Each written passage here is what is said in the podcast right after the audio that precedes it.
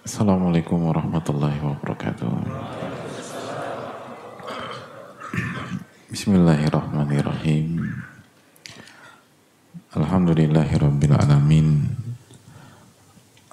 Wa bihi nasta'in ala umuri dunia wa din. Nahmaduhu wa nasta'inuhu wa nastaghfiruh. ونعوذ بالله من شرور أنفسنا ومن سيئات أعمالنا. من يهده الله فلا مضل له ومن يضلل فلا هادي له. نشهد أن لا إله إلا الله وحده لا شريك له. وأن محمدا عبده ورسوله لا نبي بعده.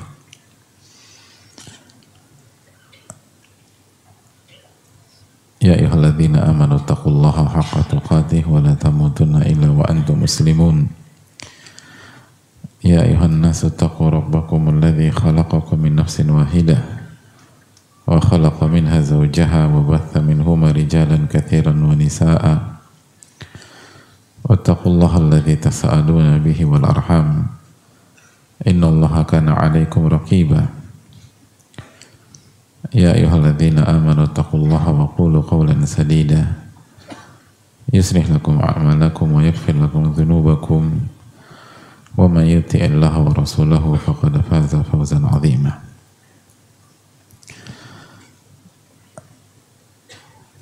اللهم صل وسلم وبارك وأنعم على نبينا محمد وعلى آله وصحبه أجمعين. Hadirin Allah muliakan Alhamdulillah kita kembali dipertemukan oleh Allah Tabaraka wa Ta'ala. Dan ini semua nikmat dan karunia dari Allah Tabaraka wa Ta'ala. Dengan segala ketidakpantasan kita dengan segala kekurangan dan kekhilafan kita Allah kembali mempertemukan kita pada sore hari ini. Semoga Allah Subhanahu wa taala senantiasa memberikan rahmatnya kepada kita, kepada keluarga kita, kepada orang-orang yang kita cintai, kepada guru-guru kita, kepada para ulama, pada umat Islam di mana pun berada, khususnya yang terzolimi, teraniaya di Palestina dan di mana pun mereka berada. Semoga Allah Subhanahu Wa Taala menolong kita dan mereka semua. Dan menyelamatkan bukan hanya fisik namun iman dan ketakwaan kita dan mereka. Amin ya rabbal alamin. Uh, hadirin yang Allah muliakan.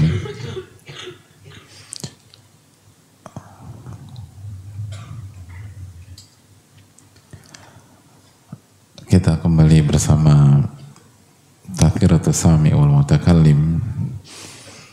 Sebuah kitab yang menjelaskan tentang bagaimana beradab dengan ilmu. Karena ilmu ini begitu indah dan begitu mewah. Al ilmu jamil la yunalu ila bil jamal. Ilmu itu begitu indah maka tidak akan bisa diraih kecuali dengan cara yang cantik dan indah. Dan cara itu adalah adab ilmu yang sudah dijelaskan oleh para ulama yang tidak lain tidak bukan disarikan dari Al-Quranul Karim dan Sunnah Rasulullah Sallallahu Alaihi Wasallam dan ini pun yang disampaikan oleh para ulama kita. Yusuf bin Hussein rahimahullah mengatakan bil adabi tafhamul ilma atau bil adabi yufhamul ilmu hanya dengan adab anda bisa memahami hakikat dari ilmu dan ulama kita mengatakan bahwa ilmu yang dimaksud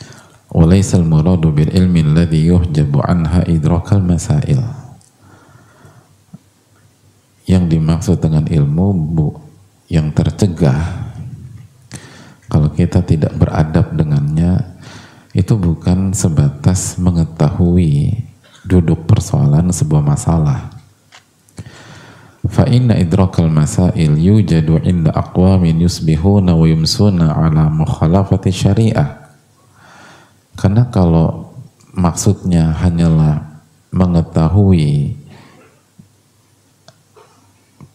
persoalan dan permasalahan apa hukumnya, apakah halal atau haram, apakah wajib, apakah sunnah, apakah mubah, apakah makruh, apakah haram. Hal ini pun dikuasai oleh sebagian orang-orang yang pagi, petang, siang, malam hidupnya menyelisihi agama Allah Subhanahu wa taala. Jadi ada banyak orang itu itu mengerti hukum tapi prakteknya nggak diamalin gitu loh. Jadi kalau maksudnya ilmu itu adalah hal demikian, maka ada banyak orang itu menguasai dan mengetahui permasalahan-permasalahan tapi kehidupannya jauh dari apa yang Allah ridhoi. Hidupnya itu penuh dengan maksiat.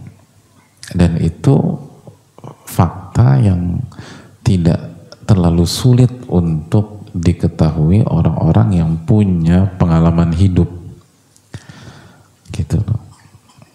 Gak usah suka kekajian, punya pengalaman di pergaulan aja gitu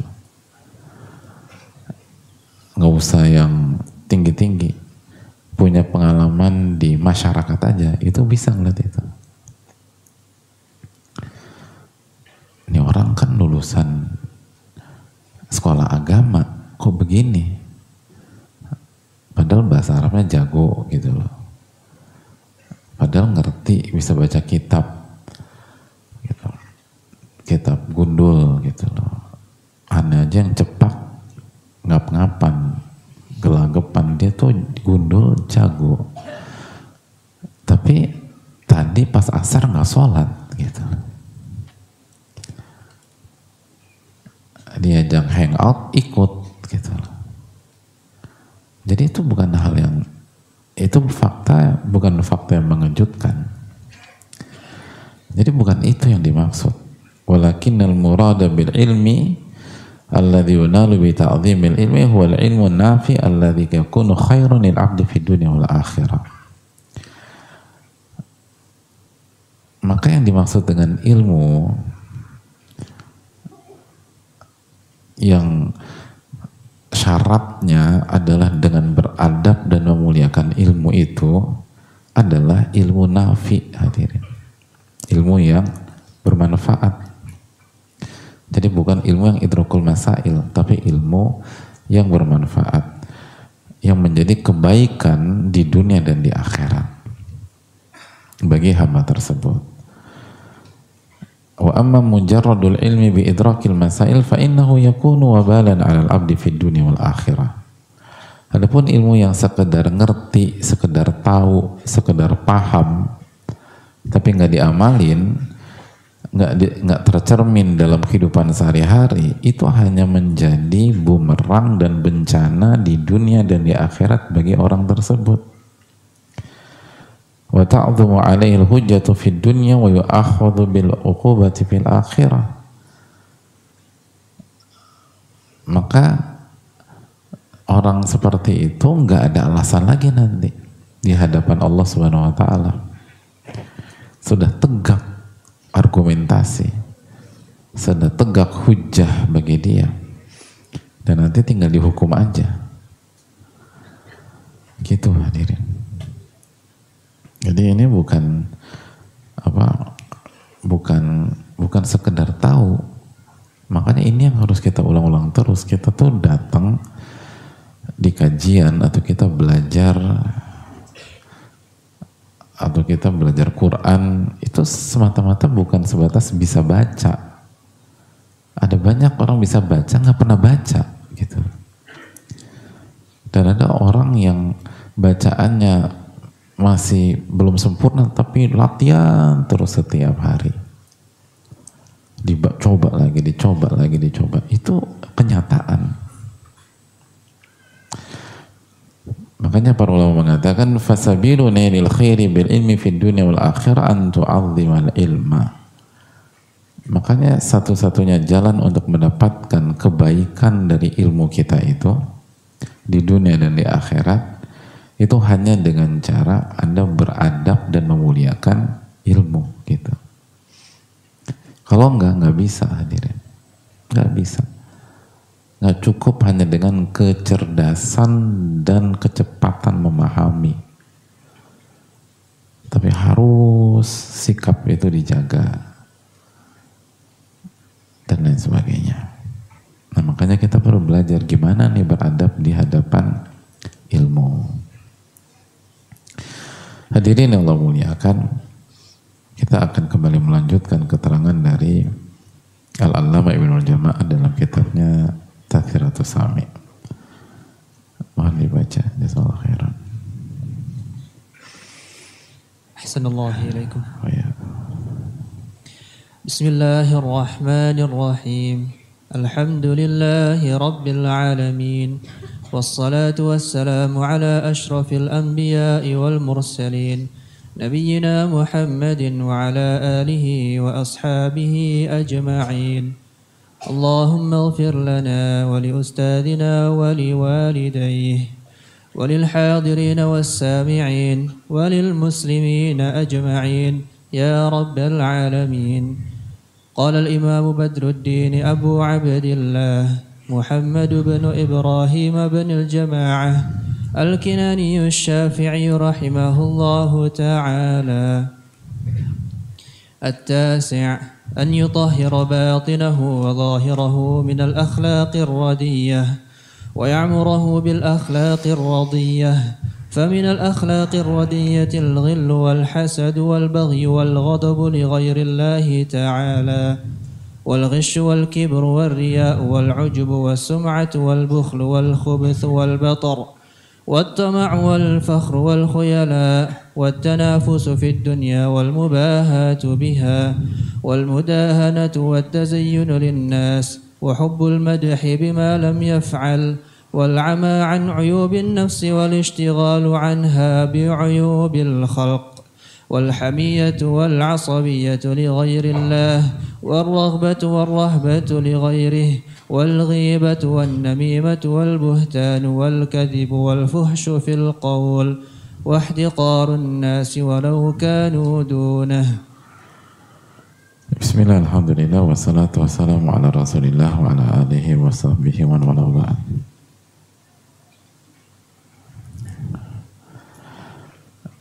Di antara adab dalam dunia ilmu, kalau kita ingin mendapatkan ilmu nafi hadirin, apa yang disampaikan oleh para ulama seperti Al-Allama Ibnu Jamaah. Beliau menyampaikan bahwa kalau kita ingin mendapatkan ilmu nafi maka kita harus bersihkan diri kita dari penyakit-penyakit dan virus-virus hati. Kita udah bahas dari gil, dari hasad, hasad, dengki, benci, al-bagi, zolim, melampaui batas, khianat, lalu marah karena emosi, bukan marah karena Allah Subhanahu wa taala. Al-gish uh, sifat menipu, tricky untuk kepentingan pribadi dan akhirnya melanggar perintah Allah Subhanahu wa taala. Wal kibar sombong, nggak boleh sombong kita hadirin. Waria dan ria nggak boleh memperlihatkan amalan biar dipuji orang jadi orang yang sombong, orang yang ria, ujub, itu mau cerdas kayak apa pun, ilmunya nggak akan bermanfaat. Mau sebanyak apa pun ilmu kita, kalau kita ria, nggak ada manfaatnya tuh ilmu. Nggak bisa kita manfaatkan. Begitu kita butuh, nggak kepake tuh ilmu. Nggak mau ilmu itu. Wasum'ah memperlihatkan amal ibadah biar dipuji oleh orang jadi kalau kita suka memperlihat, suka menceritakan, menceritakan semua itu, menceritakan amal ibadah kita biar dipuji, kita mau punya banyak pembenaran ayat atau hadis, begitu kita butuhkan, begitu ada masalah, nggak bisa kepake itu, nggak bisa. Al wal bukhal pelit, ah, penuntut ilmu nggak boleh pelit hadirin jadi pelit itu sangat berkaitan dengan manfaat dari ilmu kita. Begitu kita pelit, lalu kita ada masalah, itu kita nggak bisa gunakan ilmu kita. Padahal kita udah belajar. Baru begitu masalahnya sudah berakhir, berantakan, iya ya kan waktu itu saya sudah belajar. Nah coba evaluasi, ternyata pelit penyebabnya itu pelit itu nggak bagus. Wal khubath gitu loh. Keji gitu loh. Dan melakukan hal-hal yang keji dosa-dosa besar gitu.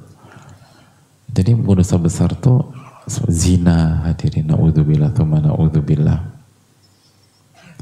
Itu bukan hanya buat kita dosa besar tapi juga ketika kita menghadapi masalah berantakan kita. Itu poin Walaupun kita punya ilmu.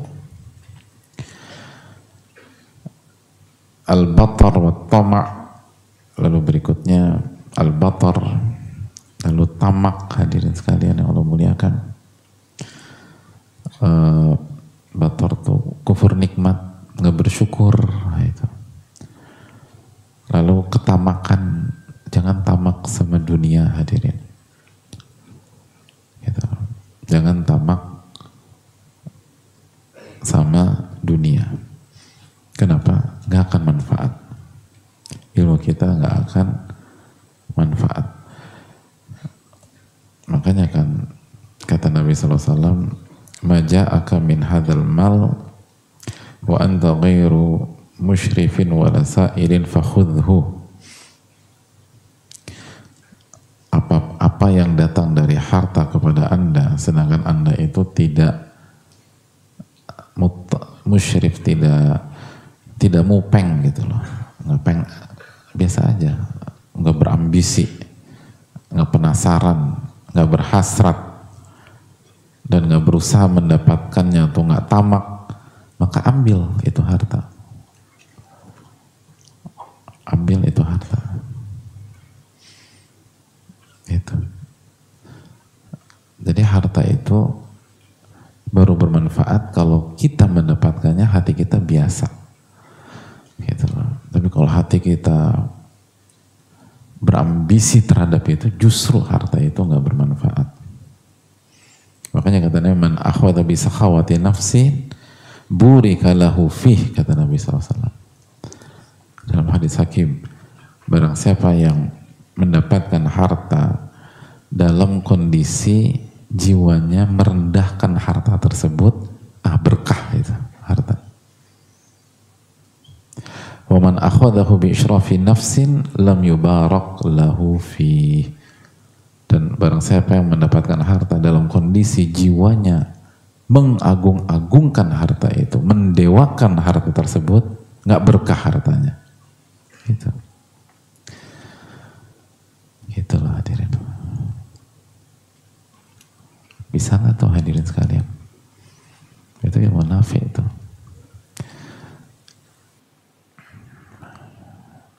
Kita mau mau kajian atau mau sholat asar, udah mau pergi ke masjid nih mau kajian atau mau sholat asar. Eh teman kita bilang, e, datang teman kita terus kita bilang, eh, e, gue bisa bicara dulu nggak sama lo? Oh, lo kan nggak janji, gue ada, gue mau sholat asar nih, atau gue mau kajian. Enggak, ini gue mau kasih lo 200 juta, tapi gue mau bicara dulu. Udah nanti aja, mau sholat asar gitu loh. 200 juta nih. Iya nanti. Sholat asar dulu gitu loh. Bisa nggak kayak gitu? Hah? Atau enggak, enggak, ini penting banget. Enggak, aku mau kasih lo 500 juta. Eh, gue pikir apa? Udah nanti-nanti dulu aku mau sholat asar. Oke, bisa. Bisa Pak Ustadz. Bisa nggak khusyuk tuh sholat. Lupa udah salat asar tuh. Nah itu kalau gitu nggak berkah tuh. Makanya kan kenapa nggak berkah? Buktinya sholat asar kita nggak khusyuk. Udah nggak berkah udah. Padahal belum di tangan tuh. Belum di tangan aja udah nggak berkah. Itu pokoknya. Uh, itulah kita hadirin. Jadi sering kali ini bukan tentang uangnya. Gimana perasaan hati Anda dengan itu duit itu masalahnya. Kita tuh selama ini hanya berpikir tentang si kaya dan si miskin. Lalu zuhud dikaitkan dengan si kaya dan si miskin. Padahal bukan itu poinnya kata Nabi SAW. Zuhud itu, keberkahan itu bukan si kaya si miskin. Tapi bagaimana perasaan si kaya dan bagaimana perasaan si miskin terhadap harta dunia. Ada orang tuh hidupnya selalu miskin, tapi di waktu yang sama selalu ambisius terhadap uang, tapi nggak pernah dapat. Itu nggak zuhud. Ada orang kaya nggak pernah miskin, tapi sama harta itu biasa aja. Gak ada ambisi gitu loh. Dianggap kecil gitu loh. Nah itu arah orang yang Zuhud hadirin. Nah, dan bukan hanya itu, ilmunya bermanfaat. Kalau dapat kalau belajar ayat atau belajar hadis orang kayak gitu bermanfaat ilmunya. Bayangin. Jadi sekali ini kita kita belajar nilai-nilai yang sangat mewah dari para ulama. Dan kita jadi tahu betapa berkelasnya ilmu agama. Gak bisa Makanya kan kata Allah berfirman, Inna sanulki alaika qawlan thaqila. Kami akan berikan kepada engkau perkataan yang berat. Gak. Makanya Imam Malik rahimahullah mengatakan ilmu itu berat, tinggi, mulia. Gak bisa. Gak bisa hanya didapatkan dengan kecerdasan. Untuk mendapatkan keutamaannya itu berkaitan dengan kehidupan kita sehari-hari. Jadi berkaitan dengan daily activity kita. Kalau daily activities kita bagus, ah ilmu Anda bermanfaat. Kalau enggak, enggak. Lalu berikutnya wal fakhr dan berbangga-bangga terhadap dunia atau terhadap pencapaian. Wal khuyala dan kesombongan. Orang sombong gak akan dapat ilmu nafi, gak akan dapat. At-tanafus dunia berlomba-lomba terhadap dunia sebagai tujuan. Wal mubahatu biha dan berbangga-bangga dengan dunia sebagai tujuan itu gak ada, gak, kita nggak akan dapat ilmu nafi. Wal, wal mudahanatu dan mengorbankan akhirat untuk kepentingan dunia itu pun gak akan dapat ilmu nafi. At-tazayyun linnas dan berhias untuk manusia bukan untuk Allah Subhanahu wa taala itu pun gak akan dapat ilmu nafi.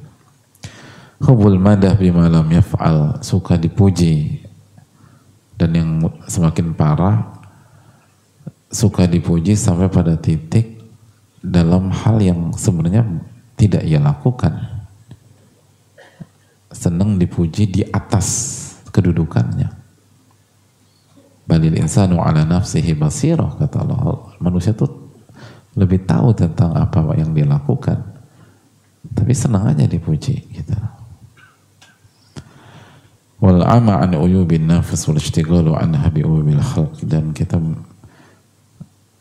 lupa terhadap aib diri kita sendiri dan sibuk ngurusin aib orang lain membicarakan aib orang lain itu juga tanda ilmu kita tidak akan bermanfaat Sebaliknya, ilmu yang bermanfaat akan membuat kita fokus untuk mengaudit aib-aib diri kita.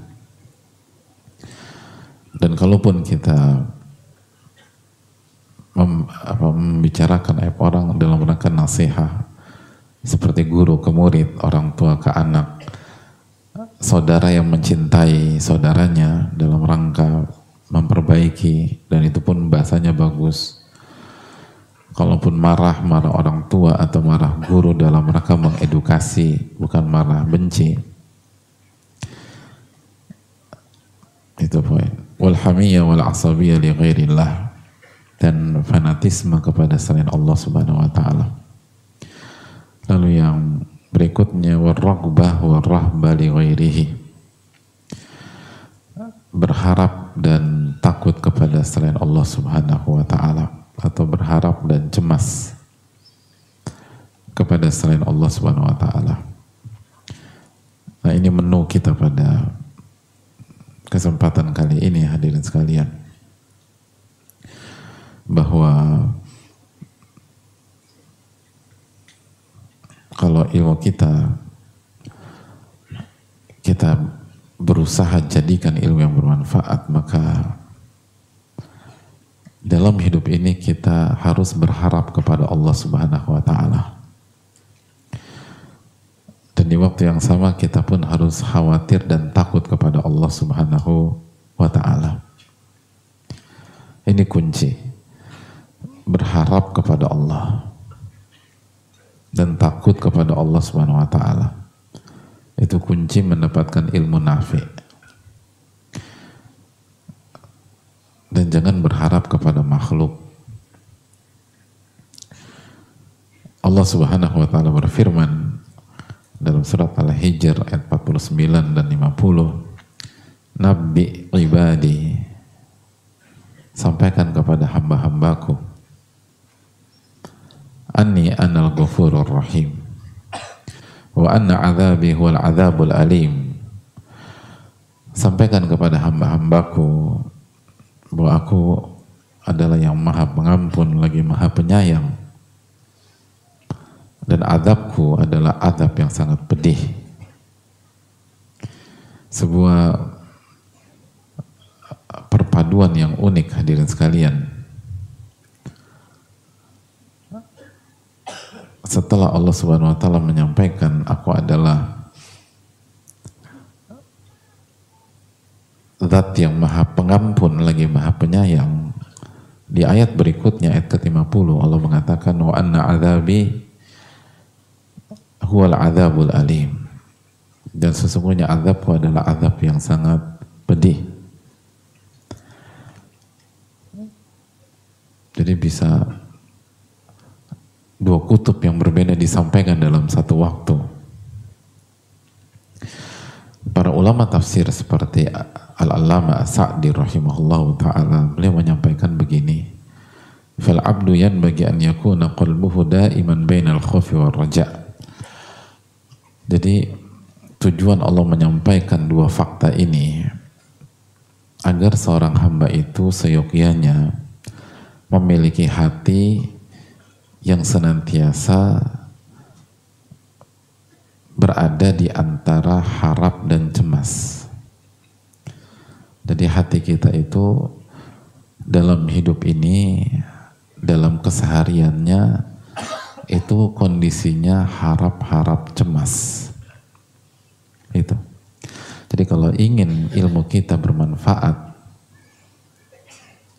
setiap hari saat kita beraktivitas, berinteraksi di kantor, pulang ke rumah, lalu berada di di apa di kehidupan keluarga kita sama istri sama anak-anak itu harap-harap cemas. Warraqba warrahbah. Jadi harap-harap cemas. Maksudnya gimana? Mari kita simak. Fa idza nazar ila rahmati rabbih wa maghfiratihi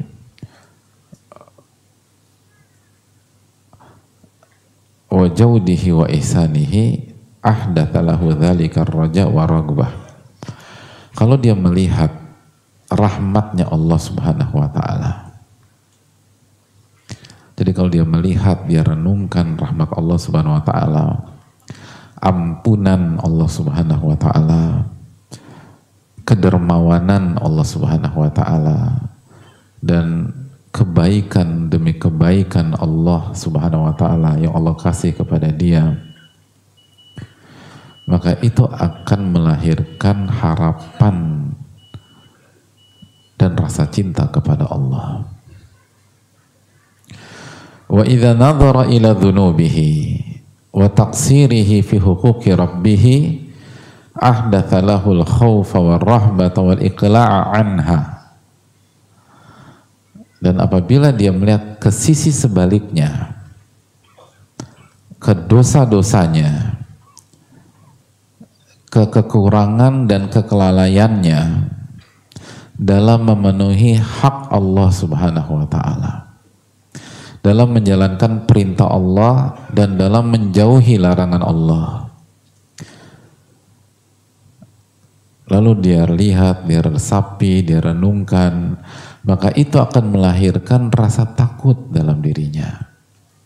Rasa khawatir dalam dirinya dan rasa ingin terbebas dari dosa-dosa itu semua. Ya itu hadirin. Itu yang dimaksud harap-harap cemas. Nabi ibadi anni anal ghafurur rahim. Kasih tahu hamba-hambaku. Aku yang maha pengampun lagi maha penyayang. Wa anna adzabi huwal adzabul alim dan kasih tahu juga di sisi lain azabku adalah azab yang sangat pedih.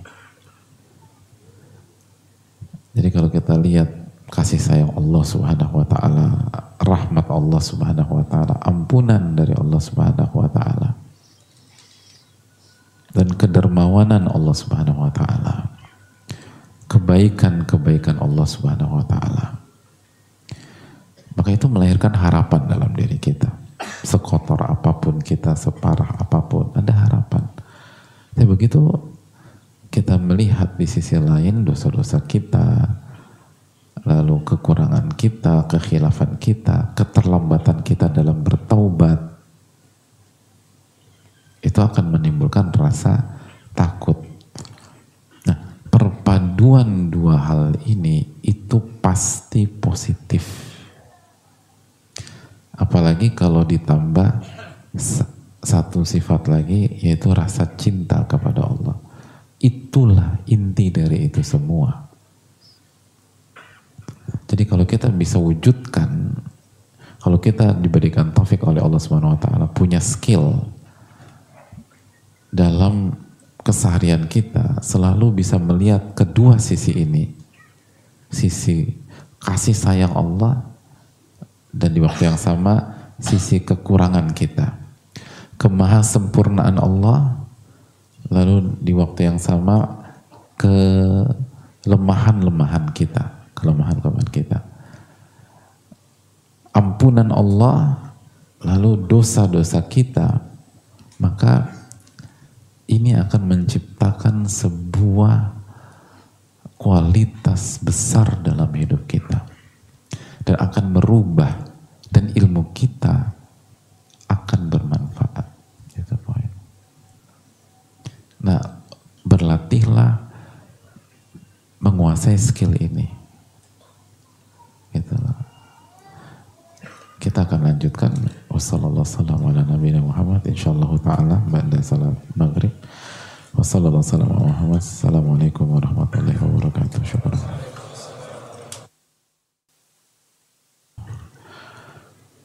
Assalamualaikum warahmatullahi wabarakatuh. Bismillahirrahmanirrahim. Alhamdulillah wassalatu wassalamu ala Rasulillah wa ala alihi wa sahbihi wa man sara ala nahjihi bi ihsanin ila yaumidin wa ba'd.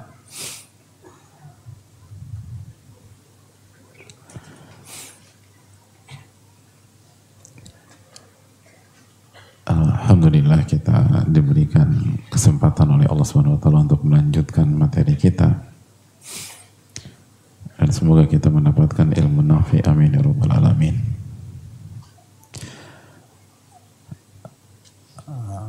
Hadirin Allah muliakan.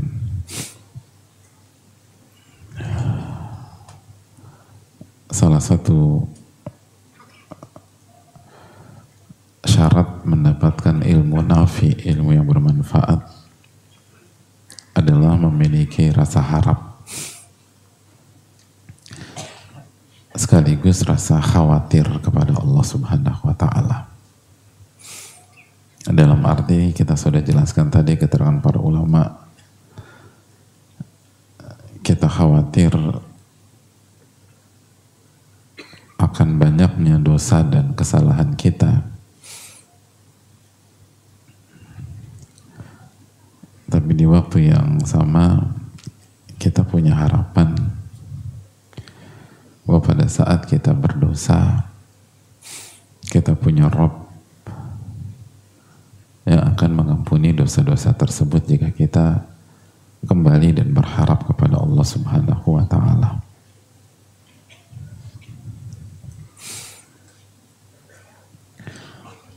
Dan dua sisi ini jika digabungkan maka akan menjadi kekuatan maka akan jadi kekuatan.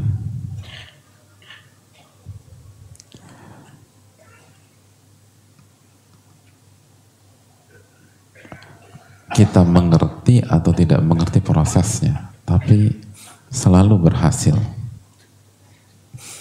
Selalu berhasil.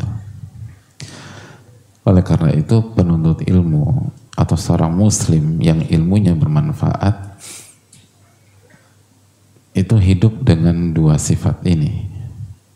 Di samping sifat-sifat yang lain.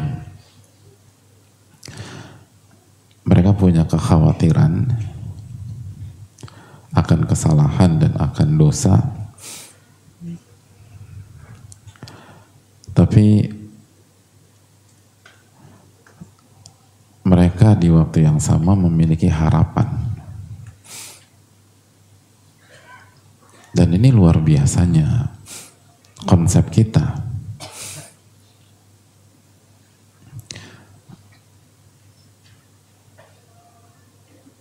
Kekhawatiran itu atau rasa takut terhadap dosa itu langsung diberikan penawarnya oleh Allah Subhanahu wa taala, yaitu harapan.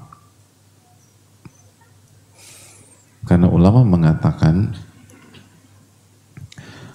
kalau tidak ada penawarnya, maka rasa takut dan kekhawatiran itu akan liar, akan overdosis, dan akan merusak, dan akan membuat seseorang putus asa.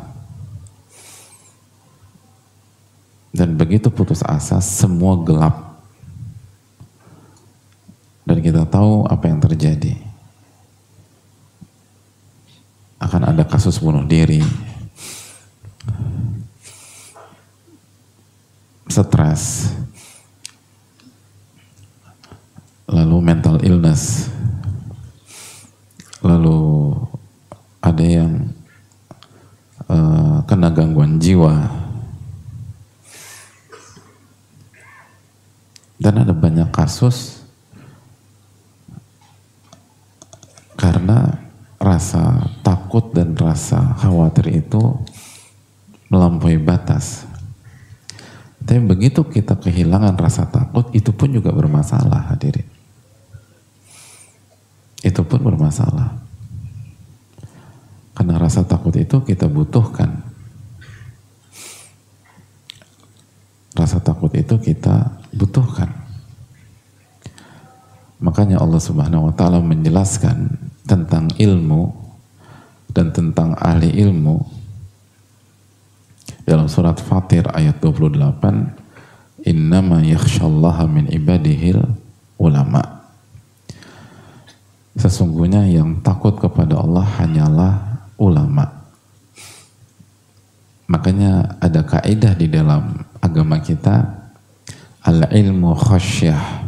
Ilmu itu rasa takut kepada Allah. Ilmu itu rasa takut kepada Allah rasa takut kepada Allah. Makanya sebagaimana yang kita sudah katakan, rasa takut yang proporsional. Rasa takut yang akan membuat kita ngerem dan menjadi pengecut di hadapan dosa di hadapan maksiat. Dan kalaupun kita khilaf, dan kita semua pasti khilaf. Kulu bani Adam, khata, setiap anak Adam banyak melakukan kesalahan. Maka rasa takut itu berpadu dengan rahmat dan harapan maka akan membuat kita kembali dan bertobat kepada Allah Tabaraka wa Ta'ala. Sehingga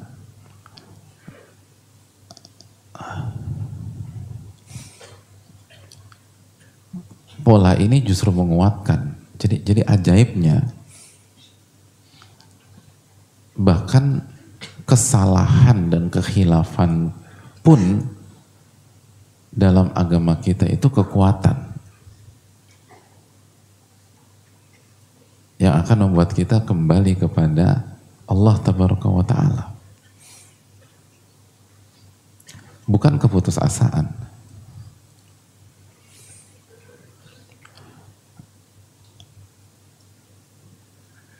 Jadi sekali lagi hadirin rasa takut itu dibutuhkan. Makanya kan kita udah bahas keterangan para ulama al-imanu hayu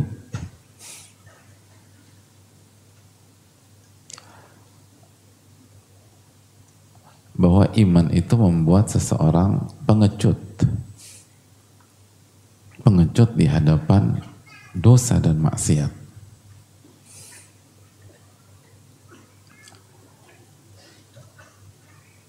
Sehingga ketika dia berhadapan dengan dosa atau maksiat, dia akan berpikir orang. Bro nanti malam jadi ya, aduh kayaknya gue gak ikut deh. Gak mau ikut dia. Kenapa takut gue? Ah itu iman itu hadirin. Oh, lo cemen lo.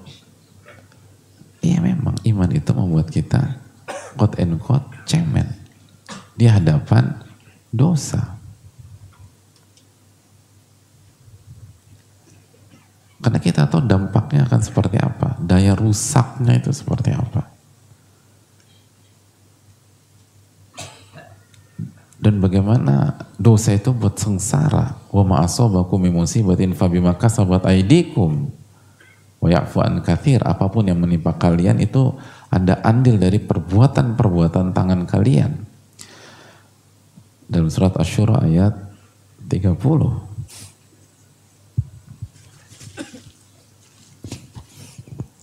jadi di situlah fungsinya rasa takut.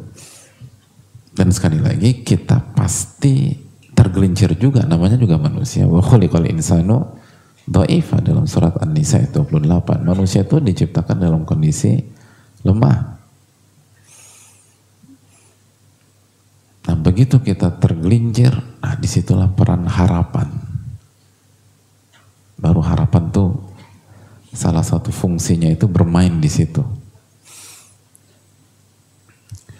Allah berfirman dalam surat Az-Zumar ayat 53 tentang masalah harapan. Qul ya ibadi katakanlah wahai hamba-hambaku alladzina asrafu ala anfusihim yang melampaui batas terhadap diri-diri mereka yang melakukan dosa, yang melakukan maksiat, yang melakukan perbuatan yang akan merugikan diri-diri mereka. Sebelum merugikan orang lain karena setiap dosa itu merugikan diri sendiri. Itu kaidah. Dosa adalah menzolimi diri sendiri. Karena begitu anda buat dosa anda terancam kena getahnya. Asyura 30 tadi Wa ma'asabakum musibatin fabima kasabat aidikum. Apa pun yang menimpa kalian itu disebabkan salah satunya adalah tangan-tangan kalian itu. Qul ya ibadiyalladzina asrafu ala anfusihim. Katakanlah kepada hamba-hambaku, wahai hamba-hambaku yang melampaui batas menzolimi diri mereka, bermaksiat. Apa kata? La taqnatu min rahmatillah. Jangan pernah putus asa dari rahmat Allah. Allahu Akbar. Jangan pernah putus asa dari rahmat Allah.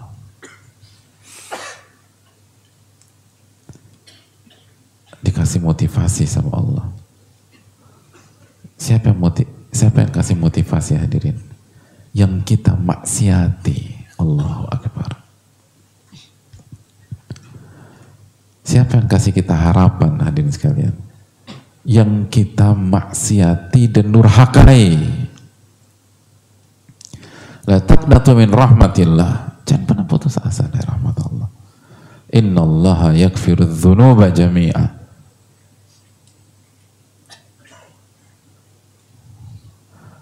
Sesungguhnya Allah mengampuni seluruh dosa jika Anda bertobat. Innahu wal ghafurur rahim. Sesungguhnya Allah yang maha pengasih lagi maha penyayang.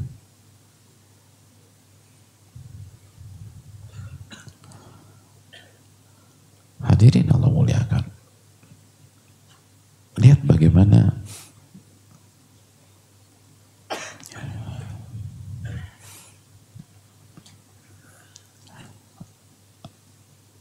harapan itu selalu diberikan dan ini penting.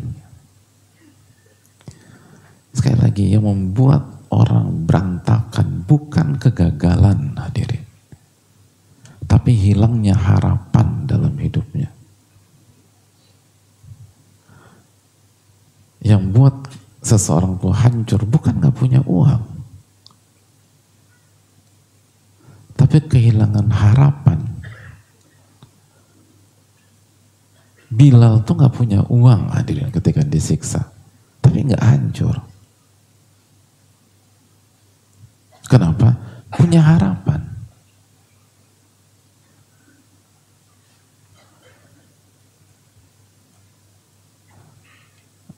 Sumaya itu nggak punya apa-apa ketika disiksa. Tapi kenapa nggak hancur?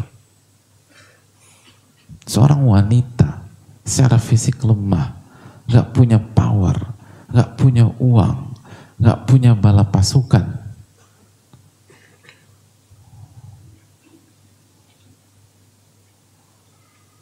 Dan ketika Nabi SAW melewati beliau, beliau nggak berkeluh kesah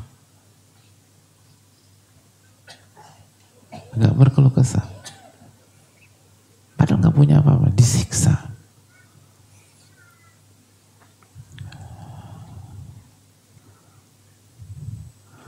Dan lihat apa yang disampaikan Rasulullah SAW atau apa yang diberikan Rasulullah SAW kepada Sumayyah, kepada Yasir, ketika mereka sedang merasakan sakit dizolimi, disiksa, dipanggang oleh panasnya terik matahari Mekah pada saat itu. Apa yang Allah kasih? Eh, apa yang Nabi SAW berikan? Uang? Bukan. Harta? Bukan. Pasukan? Bukan. Senjata? Bukan. Yang Rasulullah SAW berikan harapan. Apa kata Nabi SAW kepada keluarga Yasir? Sobran ala Yasir. Fa inna mau'idakumul jannah. sabarlah keluarga Yasir. Tolong sabar.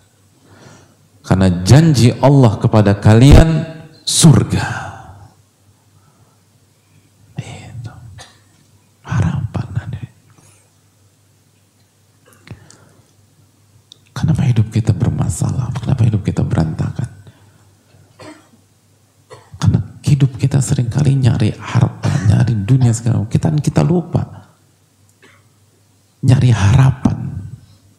Dan kalaupun sebagian kita ingat untuk mencari harapan, dia cari harapan ke makhluk. Siapa makhluk? Siapa manusia? Zoluman jahula. Gimana kita bisa mendapatkan ketenangan? Ketika Allah mensifati manusia dalam surat Al-Azab ayat 72 innahu kana zaluman jahula. Manusia itu zolimnya luar biasa dan bodohnya kelewatan. Itu yang buat kita goyang. Yang buat kita hancur ketika bisnis kita berantakan. Atau ketika kita diputus kerja. Jobless. Itu bukan gak punya uang gak ada harapan dan lupa mencari harapan kepada Ar-Rahman Ar-Rahim. Lalu hati kita berpindah kepada manusia A, manusia B, manusia C, manusia D, manusia E, dan semuanya nihil.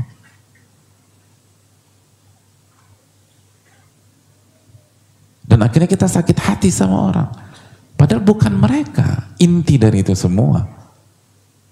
Ya manusia begitu hadirin.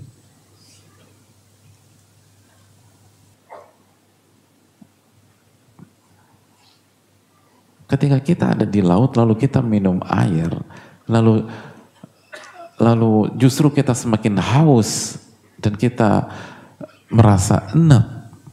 Jangan salahkan air laut. Air laut memang asin. Ya itu air laut. Yang bukan untuk diminum. Ya manusia begitu, bukan untuk berpijak dan berharap. Oh, mereka lemah. Berharaplah kepada Rabbul Alamin. Begitu kita berharap kepada Allah, maka ilmu kita akan bermanfaat. Itu otomatis. Makanya lihat Sumayyah radhiyallahu taala, lihat Yasir. Yang dikasih Rasulullah SAW bukan uang hadirin. Bukan uang. Harapan. Jadi kenapa mungkin di antara kita, kenapa Ya karena yang orientasi kita hanya uang. Lupa bahwa bukan itu poinnya. Poinnya adalah harapan. Makanya Allah tekankan di sini. Kenapa banyak men, banyak pada hari ini banyak yang mengalami mentalis? Karena kehilangan harapan. Atau berharap kepada yang seharusnya tidak kita harapkan. Bergantung kepada yang bukan Allah wa taala. Akhirnya nihil.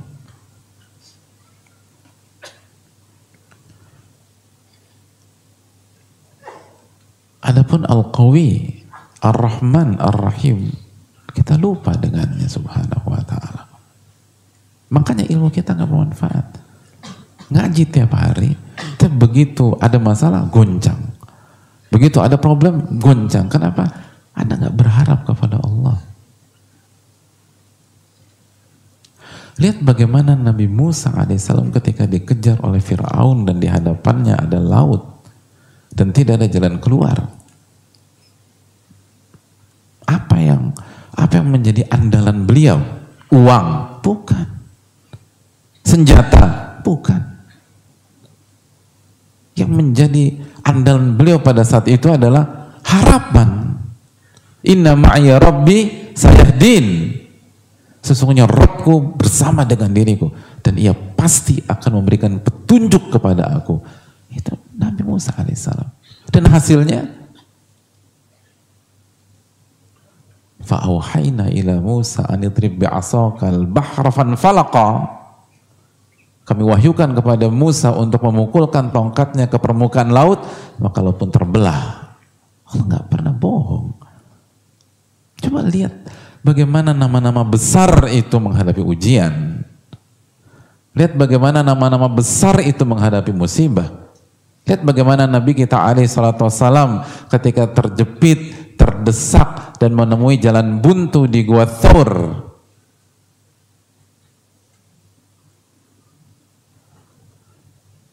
Ketika beliau dikepung di atas bukit, nggak ada tempat kabur. Apa yang beliau andalkan? Uang? Bukan. Harta? Bukan. senjata tajam, bukan. Yang beliau andalkan harapan. La tahzan innallaha ma'ana. Jangan sedih wahai Abu Bakar. Allah bersama kita. Sedangkan sering kali kita kita betul dikasih ujian, tapi kita tidak pernah terdesak sebagaimana Nabi Musa alaihissalam terdesak. Kita nggak pernah terjepit sebagaimana Nabi kita SAW terjepit di Gua Thor. Tapi kenapa kita berantakan? Padahal kita punya uang, kita punya investasi, kita punya properti, kita punya aset, kita punya ini. Iya, tapi Anda nggak punya harapan. Itu jadi masalah. Karena Anda nggak kembali kepada yang punya dunia ini. Nggak kembali kepada Rabbul Alamin, nggak kembali kepada Ar-Rahman Ar-Rahim. Anda ngandelin si A, ngandelin si B, ngambilin si C, ngambilin si D.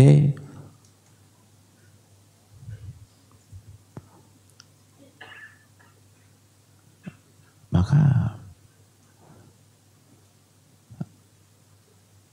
fala yalumanna ila nafsah. Jangan celah kecuali diri sendiri.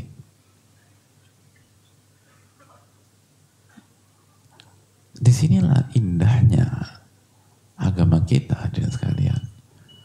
Agama kita selalu memberikan harapan seberat apa pun masalahnya. Makanya kulu bani Adam khata, setiap anak Adam banyak melakukan kesalahan. Titik hadisnya? Enggak. Dilanjutkan sama Nabi kita SAW. Wa khairul khata'ina tawabun. Dan yang terbaik dari mereka yang paling banyak bertobat. Bayangkan Nabi SAW nggak mengatakan yang lumayan. Enggak ya yang sosok lah, enggak. Yang terbaik. Padahal lagi bicara banyak dosa, lagi bicara banyak kesalahan, lagi bicara banyak maksiat. Tapi tetap dikasih harapan. Dan harapannya bukan standar-standar, yang terbaik. Anda masih bisa jadi yang terbaik loh. Walaupun Anda banyak salah. Asal Anda bertobat kepada Allah. Hari gini, hari ini ada banyak pihak itu drop, hancur bukan karena banyak, karena satu atau dua kesalahan, lalu terpukul, fragile. Kenapa? Gak punya harapan kepada Allah Subhanahu Wa Taala.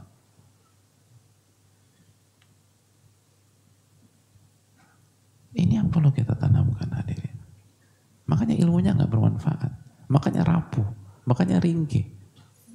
Kita itu udah rapuh hadirin. Wa khuliqal insanu dha'ifa. Manusia diciptakan dalam kondisi lemah.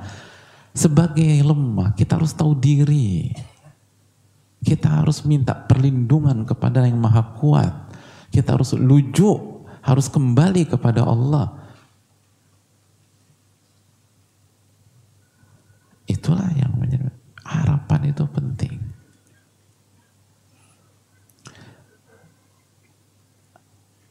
Maka sebelum atau kita tutup dengan materi hari ini dengan kita kembali ke the biggest picture-nya di kotak terbesar. Anda bayangin ya. Bagaimana solidnya konsep para ulama dulu ketika mendidik umat. Sekali lagi, kitab ini adalah kitab di fase awal. Kitab di fase awal. Bukan kitab di fase pertengahan atau di fase akhir. Ini kitab di fase awal. Jadi, apa penuntut ilmu atau umat ketika dididik oleh para ulama. Di fase awal itu umat dikasih harapan besar. Bukan dihancurkan dikasih harapan. Ini kita ini kan fase awal dikasih harapan. Karena ini penting. Dan kalaupun ditanamkan kekhawatiran, kekhawatiran yang proporsional, agar tidak ujub, agar tidak besar kepala, tapi langsung dikasih penawarnya sehingga tidak liar. Penawarnya harapan. Harapan Anda besar. Apa yang membuat setelah taufik Allah Subhanahu wa taala yang membuat pembunuh 99 plus satu nyawa itu tobat dan masuk surga. Dikasih apa sama al-alim itu? Anda tahu kan hadisnya? Dan apa yang membuat pembunuh ini menggenapkan korbannya menjadi 100? Datanglah dia ke rohib. Kita tahu semua hadisnya. Dan mengatakan saya saya telah membunuh 99 nyawa. Apakah saya bisa tobat? Kata Rahib, nggak ada tobat. Dibunuh itu Rahib. Ya kalau nggak ada tobat ya apa bedanya 99 sampai 100 sama 100? Sama aja masyarakat juga eksekusi. Mungkin dalam artinya nyebelin juga nih orang masa nggak. Ya udah sama aja gue masuk neraka eksekusi. Tapi hati kecilnya terberjok, kenapa masa nggak bisa sih? Cari lagi kebenaran. Ketemu orang alim. Nanya lagi, saya udah membunuh 100 nyawa. Bisa nggak tobat? Dikasih apa sama orang alim? Ditraktir makan. Diajak ke rumah makan Padang. Atau diajak ke masakan Sunda. Atau diajak dikasih uang. Di, dikeluarkan isi kulkasnya. Enggak. Dikasih tanah. Dikasih sawah. Dikasih istri. Bukan dikasih harapan. Man yahulu bainaku baina taubah. Siapa yang bisa cegah Anda dengan taubat? Taubat, harapan besar. Berubah hadirin. Berubah total. Baru setelah dikasih harapan, dikasih keluarlah dari negerimu.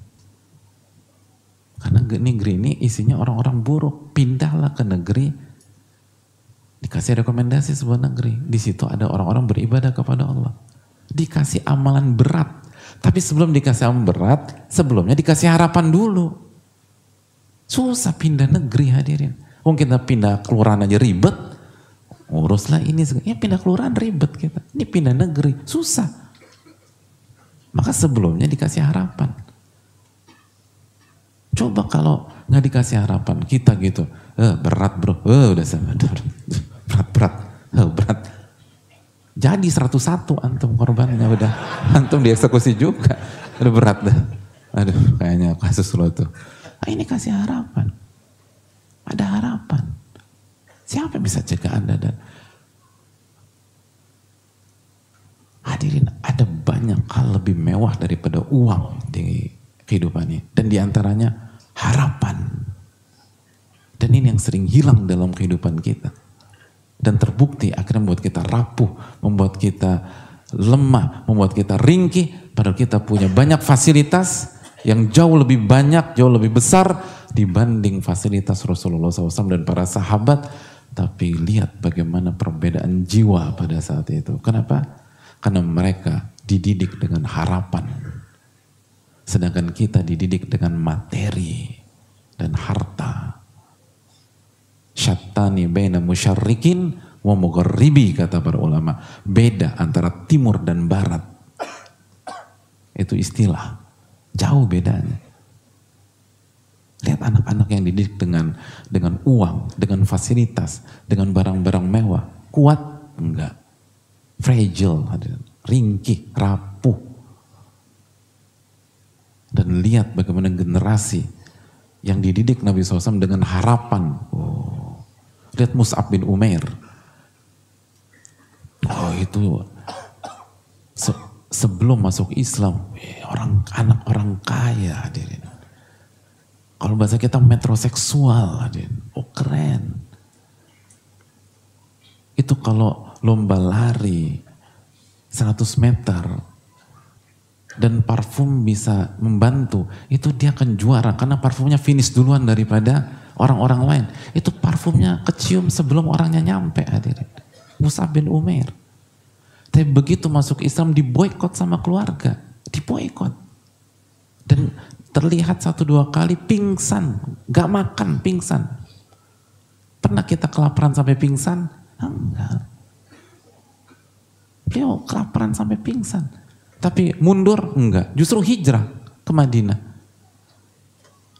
Dan menjadi sosok yang sangat berpengaruh di Madinah dan menjadi awal dari hijrahnya Rasulullah SAW dan penyambutan yang begitu hangat. Musa bin Umair radhiyallahu di, dikasih apa sama Nabi SAW? Duit? Bukan. Harapan. Oleh karena itu hadirin sekalian ini yang perlu kita camkan bersama-sama. Kembalilah kepada konsep yang benar. Dan al makanya ilmu itu ruh dan kajian itu kebutuhan. Dan di kajian kita bukan disuruh bersandar kepada makhluk, kepada ustadz atau kepada as. Kita diajak bersandar kepada Rabbul Alamin, Al-Khaliq, Ar-Rahman, Ar-Rahim. Yang selama ini sudah begitu baik sama kita, tapi kita melupakan dirinya subhanahu wa ta'ala. Ini yang bisa disampaikan. Wassalamualaikum Muhammad. Ada waktu untuk sesi tanya jawab? Satu masih bisa satu pertanyaan aja ya coba ya.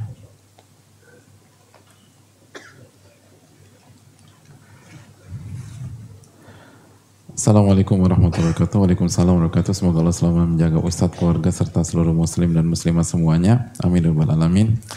Afan Ustaz saya mau bertanya apa yang harus saya dan suami lakukan jika ada pertengkaran di antara kakak ipar dan mertua yang mengakibatkan perang dingin dan putusnya silaturahim. Kondisi ini sudah berlangsung selama bertahun-tahun dan belum terselesaikan hingga saat ini. Saat ini keadaan semakin memburuk setelah kakak ipar perempuan kakak suami saya meninggal. Kemudian ada kejadian beberapa bulan lalu ketika mertua merasa disingkirkan oleh menantunya, suami kakak ipar saya. Hmm, gimana ya? Terus, memburuk setelah kakak ipar perempuan, kakak suami saya meninggal. Kemudian ada kejadian beberapa bulan lalu ketika mertua merasa disiksa oleh menantunya. Suami kakak ipar saya. Suami kakak ipar saya. Oh. Dan seakan-akan dibatasi menemui cucu-cucunya. Kakak suami saya. Oh kakak ipar saya, ya ya ya, oke. Okay. Sedangkan keluarga keluarga besar yang lain selalu diundang dan difasilitasi untuk bersilaturahmi dengan mereka. Suatu saat sehingga suatu saat ada ipar yang merasa sakit hati melihat ibunya mertua menangis karena merasa tersingkirkan. Ia menulis WhatsApp kepada semua keluarga tentang rasa sakit hati ibunya. Namun tanggapan keluarga itu nampaknya ada ipar lah yang saat ini yang salah. Suami saya selalu mengajak adiknya ada ipar untuk mengalah sebagai adik Akhirnya ada ipar kembali mencoba menyambung silaturahim kepada suami kakak ipar saya dengan WhatsApp dan telepon namun tidak pernah dibalas. Adik ipar saya ini dekat sekali dengan beliau. Saya dan suami sudah mencoba melakukan beberapa hal seperti mencoba pasang status dan memberikan link kajian mengenai silaturahim, hukum perang dingin di grup keluarga. Hukum perang dingin itu maksudnya Oh ya. ya menyarankan agar mertua bergerak berdamai lebih dulu. Insya Allah selalu ber, berusaha mendoakan mereka. Namun semua usaha kami terus masih nihil, belum membuahkan hasil. Sepengetahuan saya selama ini mertua dari dulu sering sekali mengundang seluruh kakak ipar untuk silaturahim. Sebaliknya keluarga kakak ipar jarang sekali mengundang mertua tapi malah sering mengundang adik-adik mertua saya dan keluarga besar yang lain. Saya dan suami sendiri saya dan suami sendiri tidak merasa bersalah jika tidak diundang tidak merasa bermasalah jika tidak diundang. Tapi tidak demikian dengan pemikiran mertua saya. Mertua sempat berucap, ya sudah saya tidak mau sakit hati lagi, biarlah mereka menjauh. Akhirnya sekarang hubungan keluarga ini benar-benar putus dan saya tahu ini adalah dosa besar. Tenang, tenang, tenang. Apa yang harus kami lakukan untuk menyambung kembali hubungan antara keluarga kakak ipar dan mertua ini?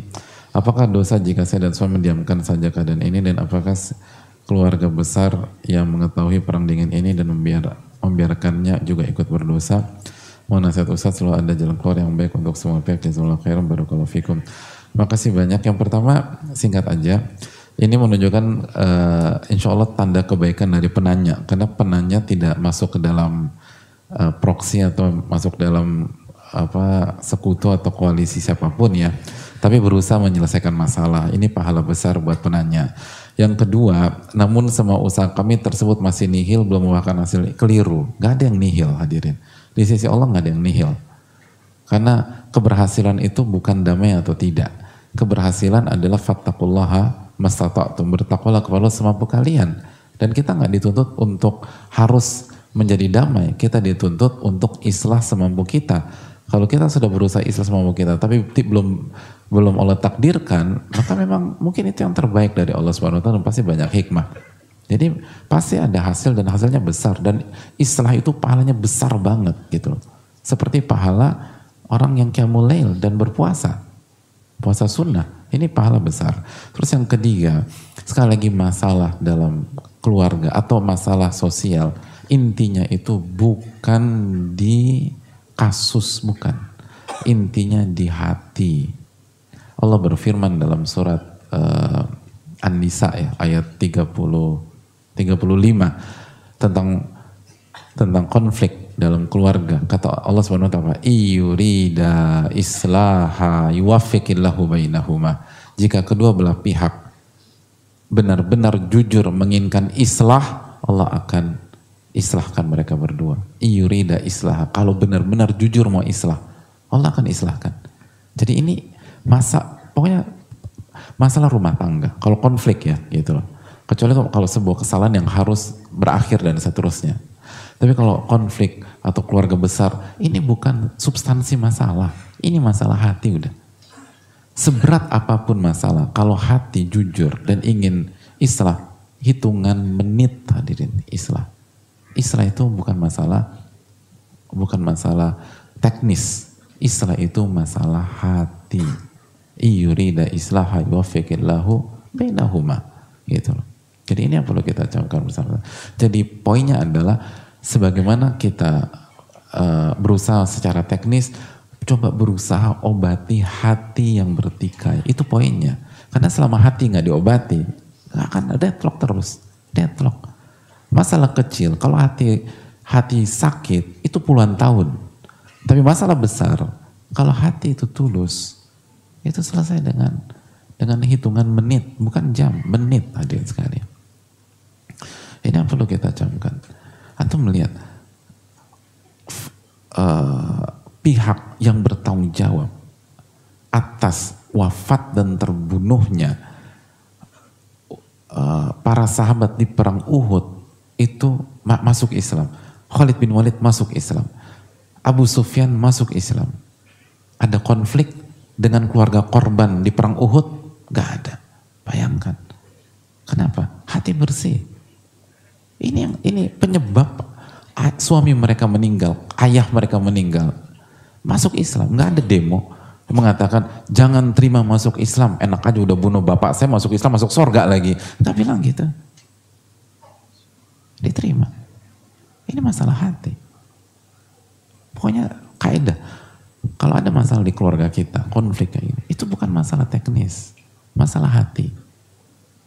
Maka perbaiki hati-hati kita. Jadi bicara core, bicara akar masalah. Sama kayak demam. Demam itu simptom. Jangan fokus ke demamnya. Kita harus tegakkan diagnosa apa akar, akar penyakit dalam tubuh kita. Kalau kita hanya fokus pakai paracetamol, nggak akan menyelesaikan masalah inti. Demam tuh macam-macam. Itu simptom. Yang jadi rumit itu itu bukan inti masalah. Inti masalah di di hati. Kalau hati mentauhidkan Allah, ikhlas kepada Allah, selesai.